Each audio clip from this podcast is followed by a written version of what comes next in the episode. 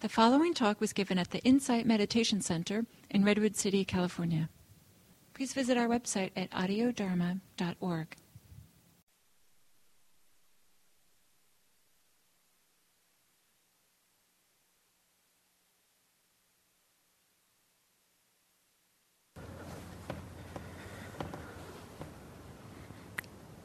Good morning. morning. It felt very um,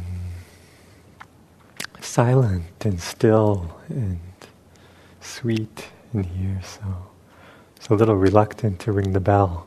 and I was, I was remembering there are stories about the early days at Zen Center, San Francisco Zen Center and uh, where Suzuki Roshi would ring the bell to start the sitting, and then he would, you know, sometimes he'd stay in the in the meditation hall, but sometimes he'd walk out, and then one day. Um, he didn't come back. and they weren't sure whether, you know, sort of a teaching that you know just extending the sitting, or did he fall asleep, or and in, in Zen the stakes are a little higher because you're you're you're sitting in a little more formal way and not supposed to move. And.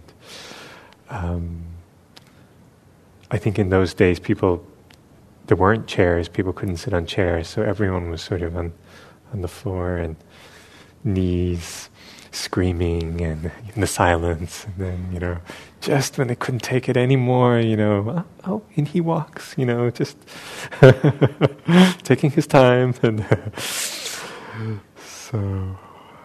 Um,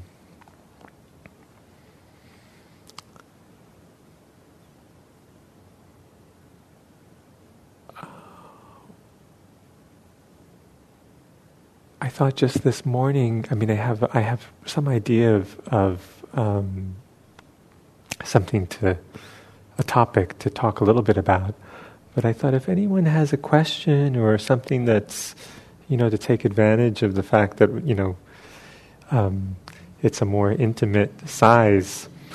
Um, you, know, I'm kind of, you know, I'm interested to know what you're interested in, and.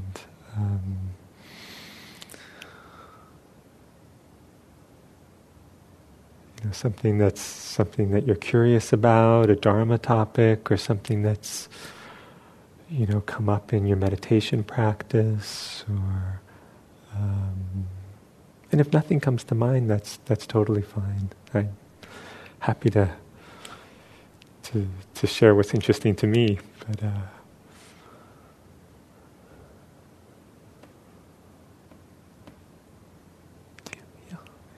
Go ahead. Yeah, if you if you don't mind, just.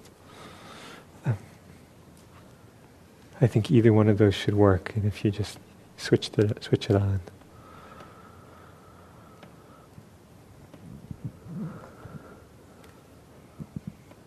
When your mind is particularly active during a meditation. Eh, maybe hold it a little bit closer. Yeah. If when your mind is a little. Yeah. Is very active during a meditation session, how, and very, very active, um, what kinds of suggestions do you have? Yeah, okay. Um, thank you. Did everybody hear the question? When, when, the mind is very active and active with thinking or active with, yeah, emotion? conversations with other people. Conversations, yeah, yeah.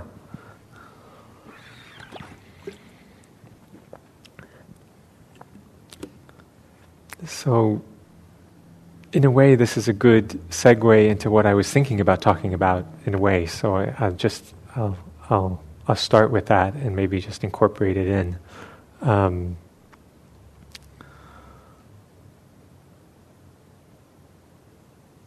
one of the um, I think one of the common views about meditation is that maybe the purpose of meditation is to quiet the mind, you know, is to stop thinking or um,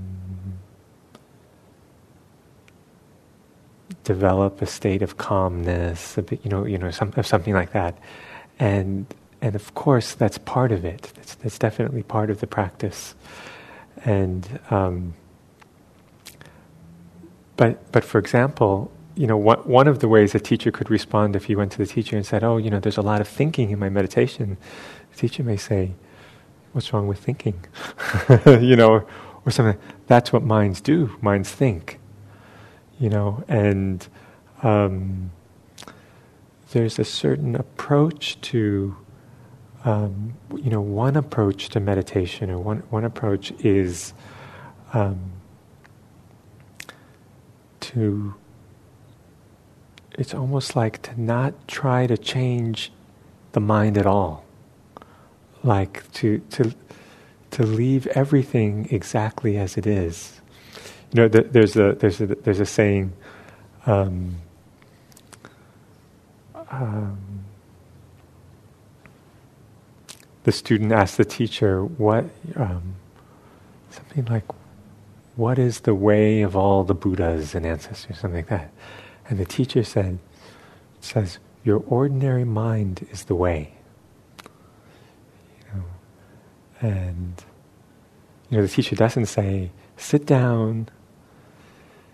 and totally change what's happening in your mind, or you know, or totally fix, or totally stop your thinking and and and replace, you know, surgically cut out all the negative things, replace them with all the positive things, and that's the way. But you know, it doesn't say that. Teacher says your mind, just as it is, this is the way. This is the way. And then in the story, the student says um, okay, well, how do I how do I direct myself toward it? You know, and the teacher says, um, if you try to direct yourself towards it, you've already missed it. you know, if you're trying to um, make something happen, produce something, produce some experience, if you're trying to um, make any kind of change, there's a there, there's sometimes or often there's there's a there's a kind of uh, um, built in to trying to have something different is resistance to the way things are right now. And so the teacher is pointing out how things are right now. We come to practice because we think how things are right now are, are a problem. And um, is there a way that the mind we have right now is is actually perfect is actually perfect just the way it is. And it's in our our our our, our resistance to that that we suffer you know and and um, I think this style, this approach to practice, this where is is um, a wonderful antidote to the the, sort of self improvement um, culture, or the self improvement you know, there's always something we can be doing. You know, we could be exercising a little more, you could be more concentrated, or you could be nicer, you know, kinder. Um, and I know one Buddhist teacher who says, um, someone said to him something like, um, I thought Buddhist teachers were supposed to be kind. and he said something like, Oh, I'm not that kind of Buddhist. not that there's anything wrong with being kind, and being kind is wonderful. But he was, he was sort of going for the side of that he'd almost like that he'd rather be honest than be kind. And, and not that these are necessarily, you know, opposed to each other. But this sort of teaching is an antidote to when we you know, the, the, there's a way that, especially if someone has done a fair bit of meditation practice or gone on retreats or um, where there's there can almost be a sort of um, excessive preoccupation with our own experience you know and we can go from not not paying any attention to our own experience when we start meditating and this is this is something that's very new and very um, radically different. And you know, okay, it's possible to be mindful and develop this muscle of attention and, and be here, and, and this is wonderful. Um, but it's also possible that it can veer into what one teacher has called um, spiritual narcissism. I don't know if you've heard that term. And where it's um, we're so focused on my own, you know, my own moment to moment experience, my own concentration, my own, you know. So this is this is one direction that practice can go, and, and it's and it's completely normal, and it's completely, and and then so one of the antidotes to that is the teacher, you know, um, maybe the teacher saying, you know. Uh, the, way is right under your feet, or you know this kind of thing, or the um, um, your ordinary mind is the way, or um, this is one of the things that I was thinking to talk about is that we can sometimes for ourselves notice a shift that where practice um, what becomes more alive or more interesting is not so much what my own experience is like on the cushion, but sort of like the world around us. You know, and we start to be more interested or more curious or more attentive to to other people or to um, you know the the community, the center, the the people in our lives. How how is practice sort of being expressed in in in my life? and maybe a better barometer um, for how my practice is going is not, you know, so much of like, you know, what happened during a sitting, but am I easier? Am I easier to get along with? Am I easier to live with? Am I, you know, am I? How are my relationships? Um, so that sense of sort of being more engaged with others, more um, taking responsibility for um, you know, the, the, the, larger, you know, the, um, that practice isn't just an inner experience, but that somehow the boundaries between inside and outside, between self and other, start to soften. And, you know, and so, so there's this sense of um, it's all me, in, a way, you know. Um,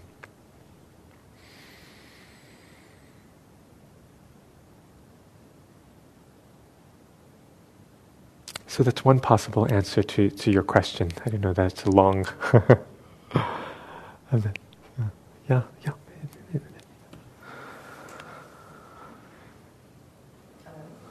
Hello. I, th- I think Am it's I on? I think it's on. Um, and I um, I come here and have for a while, not too long, maybe a year. M- my thinking is a source of, of uh, all my suffering and it's without any solution. I can, of late, when I'm in meditation, my thinking is exacerbated, and it could be on my finances, uh, relationships, my profession, whatever it is. You know, I'm not finding any refuge. I just want moments where I'm here. Can I have just moments where I am actually present? And uh, for example, this last meditation I just sat with, uh, sat in a couple minutes ago you know, it was the worst it's ever been. And I don't know if it was because I was doing a lot of thinking driving here and just didn't have time, you know, the time I needed to kind of calm down enough to stay focused. But, you know, I just want some refuge. I want, I want to be present.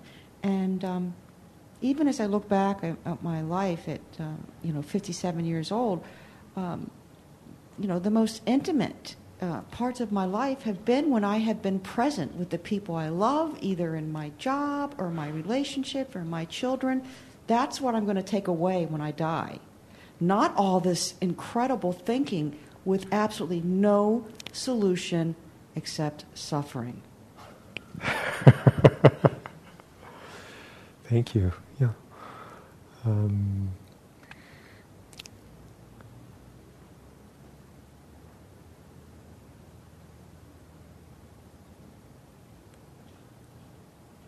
I mean, it sounds like you you have you know there's one level of awareness when we're just so caught in our thinking that and so absorbed in the, in the movie in the storyline in the that um, we believe that's who we are. We believe that's what our life is.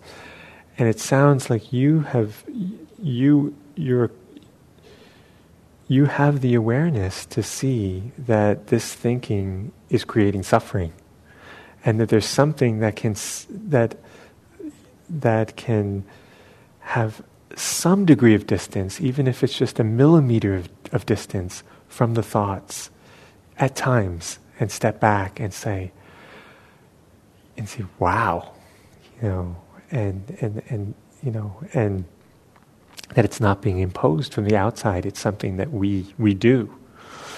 Um, w- um, so that's great. That's great to see that. And um, although this may sound like it's making the suffering worse, there's a, there's, a, there's a real value to taking moments and and really feeling the suffering, the dukkha that that the thinking creates. You know, it's like really letting that register that you know where is the pain? Where you know where do you feel the pain in the body? Where you know it's like because that's all happening in the present moment and that's using mindfulness. Um, if there's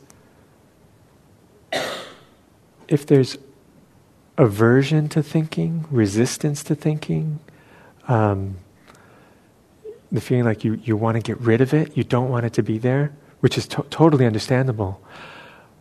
But it's, it's, it can be that it's that very resistance is sort of like what locks the thinking in place. And um, So, so one of the practices that we sometimes teach is this practice of, of noting thoughts or labeling thoughts. And I don't know if you've if you've had any, you know. So sometimes, um, you know, just like we say, just to almost imagine you're like a cat waiting for the mouse to come out of the mouse hole. You know, so you're just there. You're waiting for something to happen, and then when thinking comes up, and you just you know, wait, thinking, thinking. You know, this thinking is happening. You may not catch it on the first thought. You may not catch it on the tenth thought, but at a certain time, you say, okay, thinking is happening. And the whole purpose of your meditation is not to stop thinking, not to get calm, not to be peaceful, but is just to do mindfulness of thinking. You're, you know, it's like a video game and something comes up and you're, okay, oh, thinking. Notice the thinking. And noticing the tone of voice that you, is it like thinking, you know, or is it, oh, thinking, thinking, thinking, with as much compassion, with as much care as you can. Okay, thinking. And, and if, and if you can let it go, let it go. And, you know, it may come back in the next moment, but coming back to the body, the breath, and then, oh, thinking, come back. Um, so that's one practice that I found helpful. Another one that can be helpful is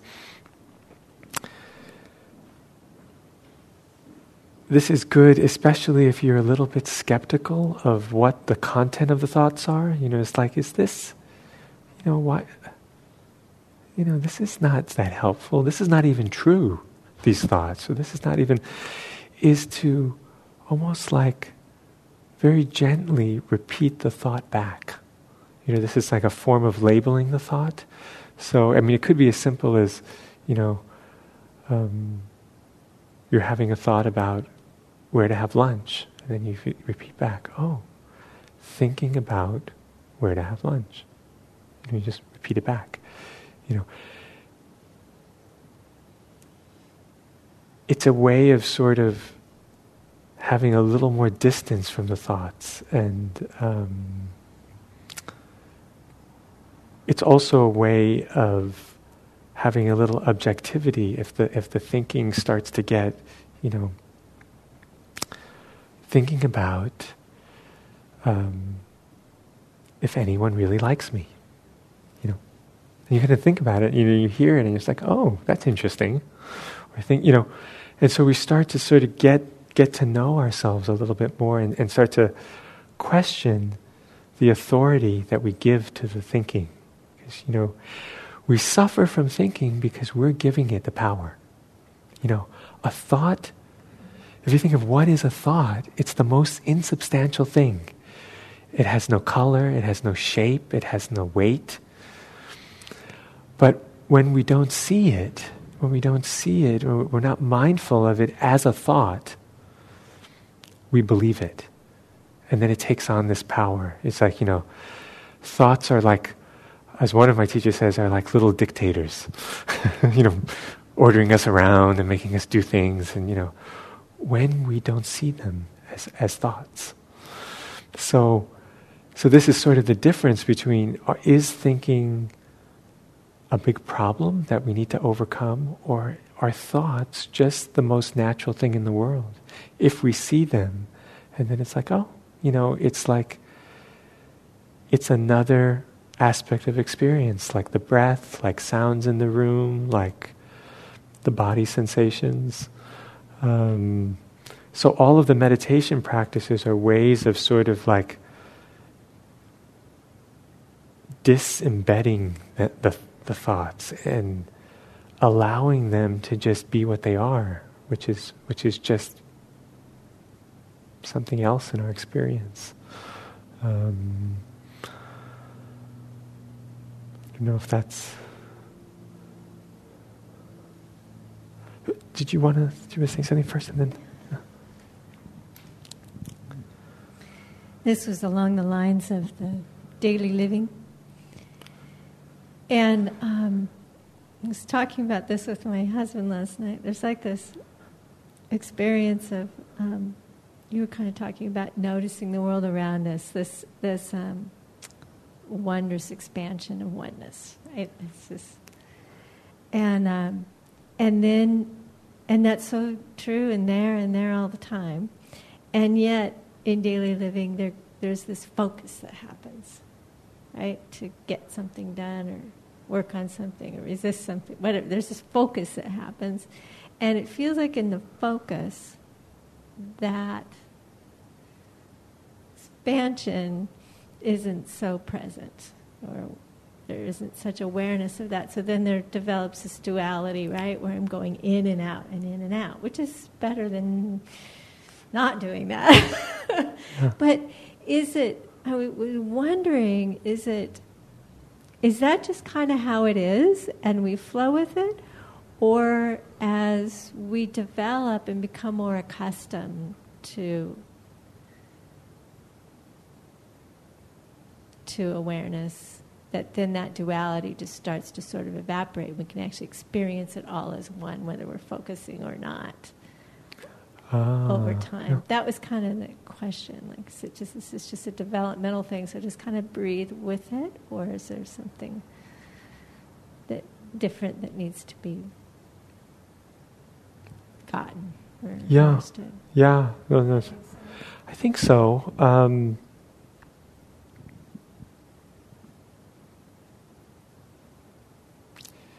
you know, part of part of the skill of meditation practice is, you know, it's sort of like what we were talking about with thinking. Is like there's a place for thinking, you know, in life. It's you know, just like there's a place for um, all the different things. You know, you know, having conversations with people, focusing on something very particularly, and um,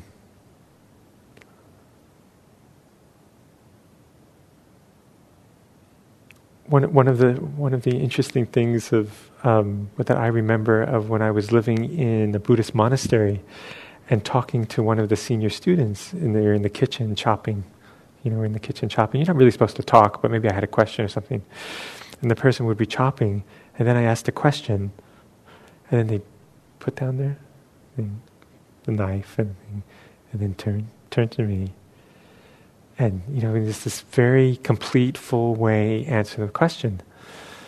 And they thank you, and then they kind of go back to chopping. And then I, you know, had another question for the other thing, and turned to me, and you know, answered the question. And then I quickly got that if I wanted the lunch to ever happen, you know, I needed to stop talking and asking questions and actually let them cook. And um, you know, so that's one that's one way of, you know, of I tend to associate this with a sort of Zen thing of, of doing one thing at a time, and giving whoever you're you're with your undivided attention as much as possible, and that's such a beautiful gift, you know, especially to another person, to a child, you know. In some ways, I think that there's um, you know, cer- you know, to be sure, there's something like awareness or attention is very close to love. You know, so children who um, children need that. They need that love and need that attention, and every, we all need it, and we all need that. And and there's a you know I I'm as guilty of this as anyone. You know, you get an email or something, and my daughter is like, "Papa, Papa, Papa," And like, yes, yes, and but she won't stop until I turn around and look at her, and it got, you know, and it's like she's learned to kind of, you know, get what she needs, and you know, and and um, and so so that that kind of giving your whole being to someone, doing one thing at a time, really, um, we enjoy our life more when we're not, you know divided and multitasking, and, and so, that, so there's certainly that. Um, but I, I, remember one time I said to one of my teachers, was, you know, Mel, who was a Zen teacher, I, I said um, something about, or I said to him, well, well, you don't, you, you, you would never, you know, being a Zen, Zen teacher, you would never read the newspaper while you have breakfast, right? Or, you know, we're talking about. And he said, Oh, he said, when I, when I eat breakfast and read the newspaper, I just eat breakfast and read the newspaper. you know, when I, when I drive and listen to the radio, I just drive and listen to the radio. You know, and, and so not even to be too um, precious about that, that there's something about. Um, finding the flow, and maybe this, I hope, maybe, maybe this just between um, being present, being aware, and then having a, a, sort of naturalness, which I associate as part of the practice, and a, and a naturalness, and knowing like, knowing when is it really important to have a global awareness, like to be in the room, and to be aware of everybody in the room, and even if you're talking to one person, and when is it really important to just really be with one person and not not sort of go out. Um, one of the things that I've also um, found very helpful in relationship and in, and in mindfulness with other people is to keep some of the awareness on myself and the body.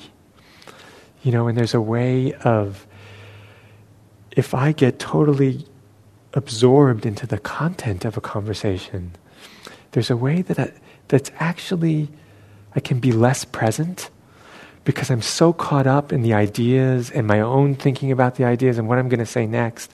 Whereas if I hold something back and maybe even as much as 60 or 70 percent with my body, there's a way it can listen more effectively or something in getting the words through the body and um, you know, and then what comes forth is maybe more natural, is more is more in tune.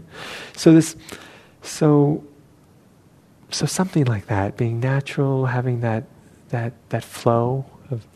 part of what came up listening to you and just and listening to myself was that um, actually a little bit of what's happening and that versus flow is is a bit of resistance ah. to the everyday. Yeah. Right? And so then of course that contracts and shuts down and creates the suffering and so that opening to the moment like you're talking about is the opposite of yes. of the resistance. Yes. Yes.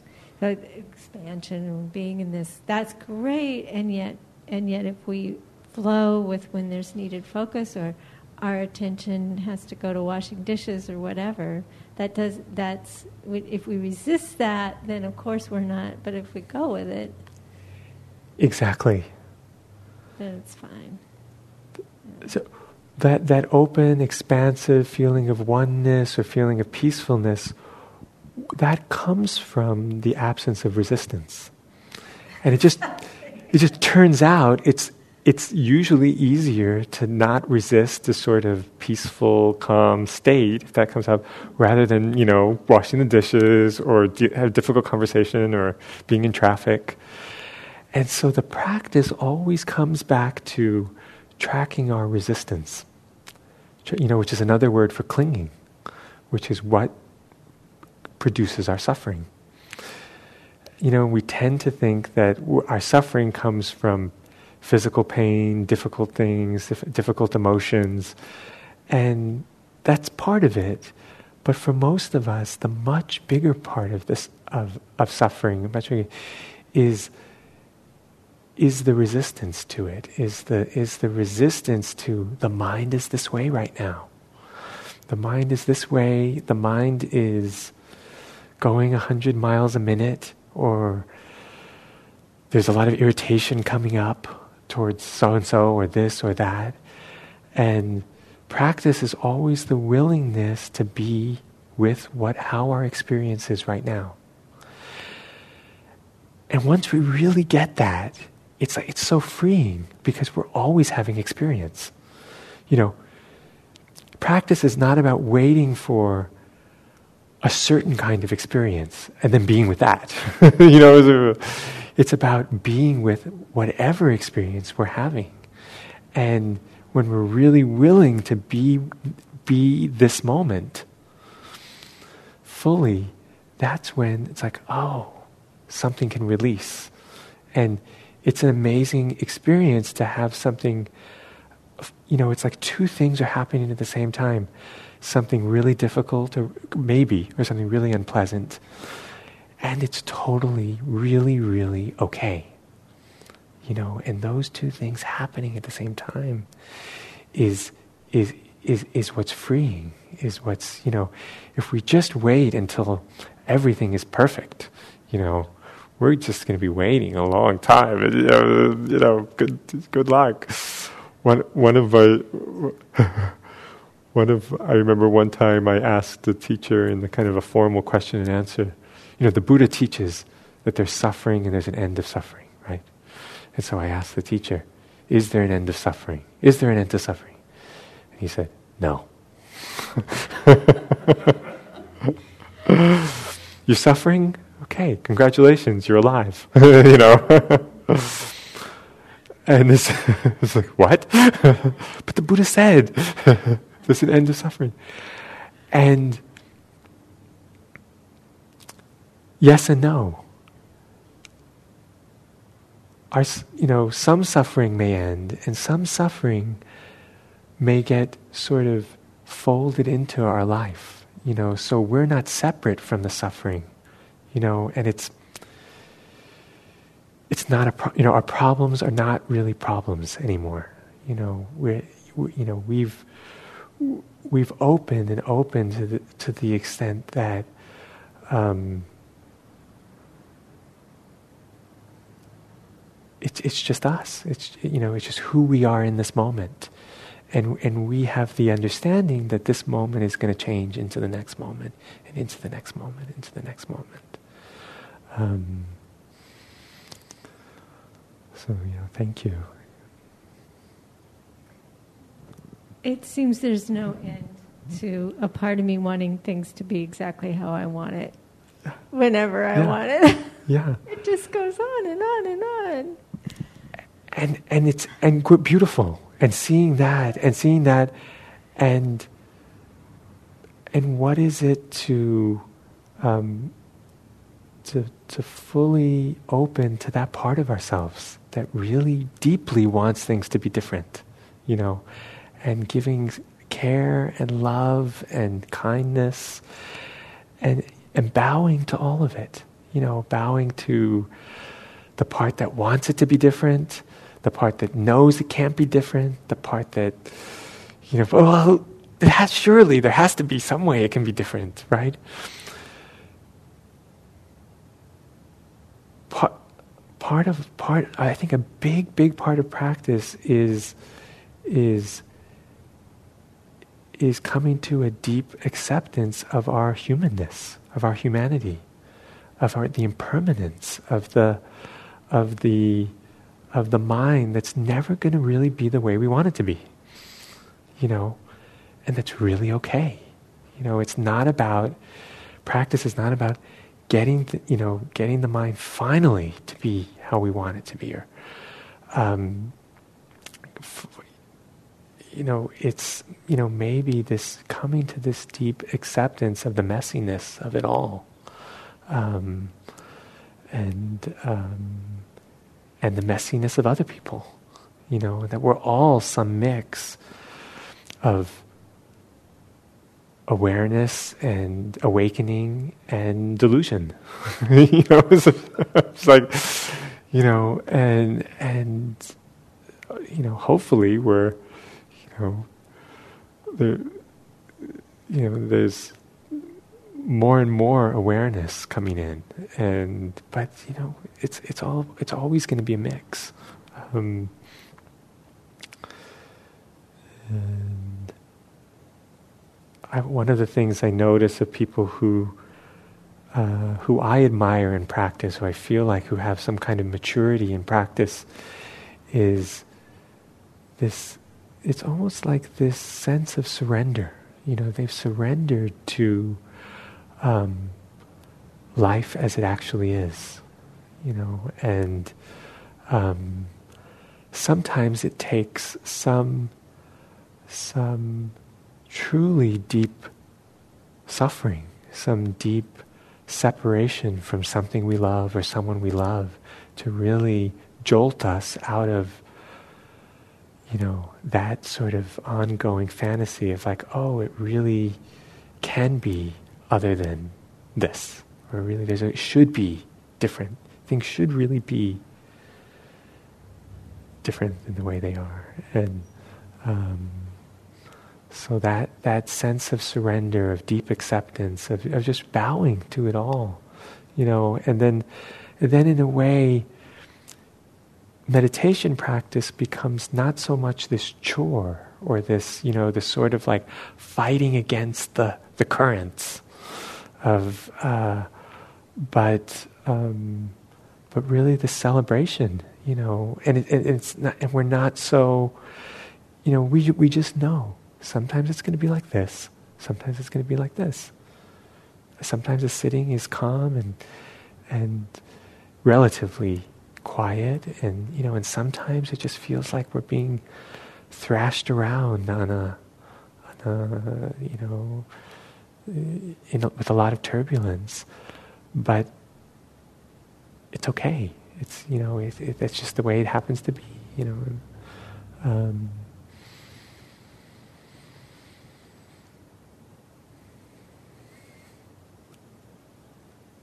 is there anyone anyone else who hasn't spoken who would like to say something or uh,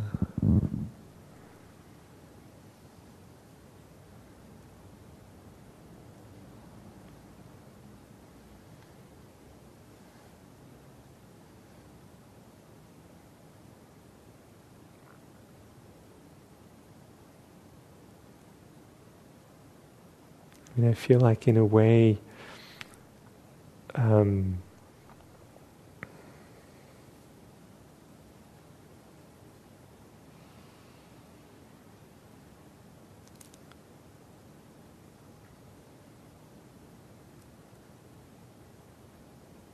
these were all such great questions, and they and and and, and in a way, it's it's um, it makes a big difference to how we experience our sitting, how we experience our life, to to to sort of be clear, you know, to some extent of what we're doing. You know, when we sit and what, you know, um, uh, without judgment, without um, um,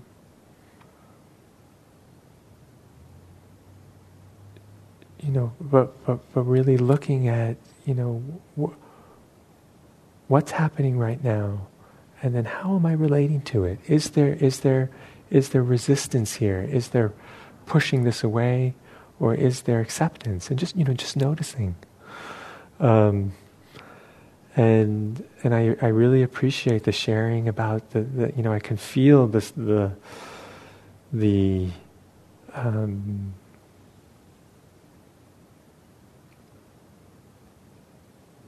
you know the, the, the suffering that can come from from uh, from thinking.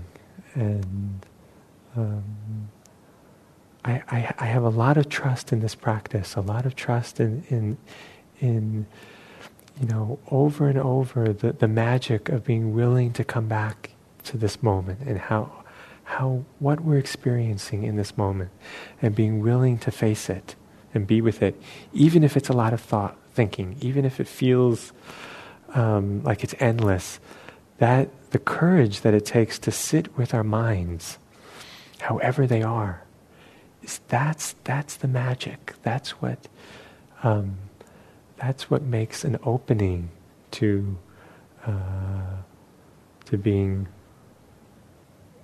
more present, more free, more more um, accepting of of of ourselves as we are, and of other people as they are. You know, the more we can accept ourselves the more we can be with others in, in, a, in, a, in a free way. When we have a lot of, um, when we're not patient with ourselves, that's, you know, probably true that we're not that patient with others as well. So, you know, it's, it's a beautiful, it's a beautiful thing that we're um, offering to ourselves and that we can then share with others in our life. So. I thank you for your practice and your willingness to sit in the fire. uh, thank you.